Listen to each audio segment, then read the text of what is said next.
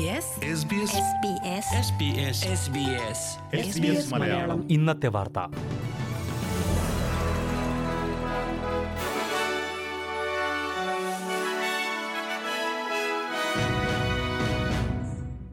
നമസ്കാരം. ഇന്ന് രണ്ടായിരത്തി ഇരുപത്തിയൊന്ന് ജൂലൈ ആറ് ചൊവ്വാഴ്ച. എസ് ബി എസ് മലയാളം ഇന്നത്തെ വാർത്ത വായിക്കുന്നത് ജോജോ ജോസഫ്. കെയ്ൻസിലെ ഹോട്ടൽ ക്വാറന്റൈനിൽ നിന്ന് രക്ഷപ്പെട്ട ഇരുപത്തിരണ്ടുകാരിക്ക് രണ്ടായിരത്തി അഞ്ഞൂറ് ഡോളർ പിഴ.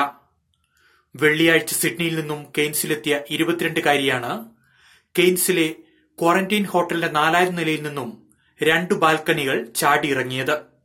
പിന്നീട് ഇവർ വാതിൽ ചവിട്ടി തുറന്ന് രക്ഷപ്പെടുകയായിരുന്നു.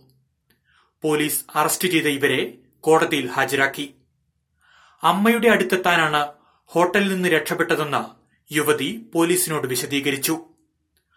പൊതുജനാരോഗ്യ നിർദ്ദേശ ലംഘനം അപകട സാധ്യതയുള്ള പ്രവർത്തനങ്ങളിൽ ഏർപ്പെടുക മനഃപൂർവമായ കേടുപാടുകൾ വരുത്തുക തുടങ്ങിയ കുറ്റങ്ങളാണ് ഇവർക്കെതിരെ ചുമത്തിയത്. കെയ്ൻസ് മജിസ്ട്രേറ്റ് കോടതിയിൽ യുവതി കുറ്റം സമ്മതിച്ചു. ന്യൂ സൌത്ത് വെയിൽസിലെ വിവിധയിടങ്ങളിൽ തുടരുന്ന ലോക്ഡൌൺ വെള്ളിയാഴ്ച അവസാനിക്കുമോ എന്ന കാര്യത്തിൽ തീരുമാനം നാളെ അറിയിക്കുമെന്ന് premier Gladys Berejiklian. Greater Sydney Blue Mountains Central Coast Wollongong Shell Harbour എന്നിവിടങ്ങളിലാണ് ലോക്ഡൌൺ തുടരുന്നത്.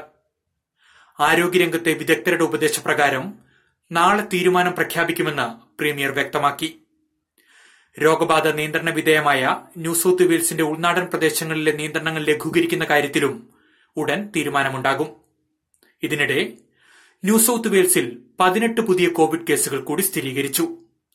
സിഡ്നിയുടെ വടക്കു പടിഞ്ഞാറൻ പ്രദേശത്തെ ഏജ്ഡ് കെയറുമായി ബന്ധപ്പെട്ട് സ്ഥിരീകരിച്ച ആറു കേസുകൾ ഉൾപ്പെടെയാണിവ.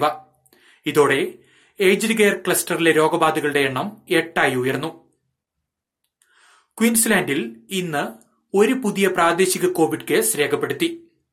ഇരുപത്തിരണ്ടായിരത്തി ഇരുന്നൂറിലധികം പരിശോധനകളിൽ നിന്നാണിത്. സംഭവത്തെ ആശ്വാസകരമെന്ന് പ്രീമിയർ അനസ്റ്റേഷ്യ പലാഷു വിശേഷിപ്പിച്ചു. നാൽപ്പത് വയസ്സിൽ താഴെ പ്രായമുള്ള ഓസ്ട്രേലിയക്കാർക്ക് സെപ്റ്റംബറോടെ തന്നെ ഫൈസർ വാക്സിനുകൾ ലഭ്യമാകുമെന്ന് സൂചന.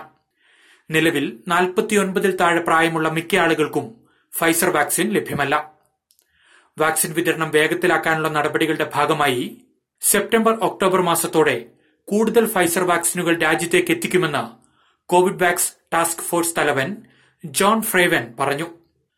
ആവശ്യമുള്ളവർക്ക് ജി പിയുമായി സംസാരിച്ചതിനു ശേഷം ആസ്ട്രസെനക്ക വാക്സിൻ സ്വീകരിക്കാമെന്ന പ്രധാനമന്ത്രിയുടെ പ്രസ്താവനയ്ക്ക് ശേഷം ഏകദേശം എണ്ണായിരത്തോളം ചെറുപ്പക്കാർ ആസ്ട്രസെനക്ക വാക്സിന്റെ ആദ്യ ഡോസ് സ്വീകരിച്ചുവെന്നാണ് കണക്ക്.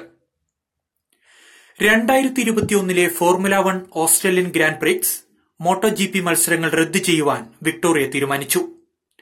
രാജ്യത്തിനകത്തേക്കുള്ള അന്താരാഷ്ട്ര യാത്രക്കാരുടെ വരവ് കുറച്ചതും വാക്സിൻ വിതരണത്തിന്റെ മെല്ലപ്പൊക്കുമാണ് മത്സരം റദ്ദു ചെയ്യുവാൻ കാരണം. മോട്ടോ ജിപി ഫിലിപ്പ് ദ്വീപിൽ ഒക്ടോബർ മാസത്തിലും ഫോമുല വൺ റേസ് നവംബർ മാസത്തിലുമാണ് നടക്കേണ്ടിയിരുന്നത്. ഇനി പ്രധാന നഗരങ്ങളിലെ നാളത്തെ കാലാവസ്ഥ കൂടി നോക്കാം. സിഡ്നിയിൽ തെളിഞ്ഞ കാലാവസ്ഥ പ്രതീക്ഷിക്കുന്ന കൂടിയ താപനില പതിനാറ് ഡിഗ്രി.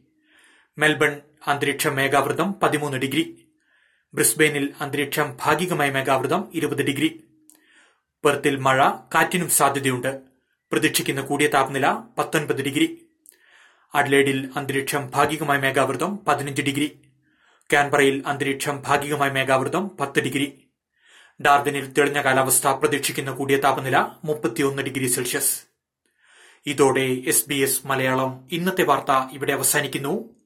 ഇനി നാളെ രാത്രി എട്ട് മണിക്ക് വാർത്തകളുമായി തിരിച്ചെത്താം. വാർത്തകൾ വായിച്ചത് Jojo Joseph. SBS SBS Malayalam. ഇന്നത്തെ വാർത്ത.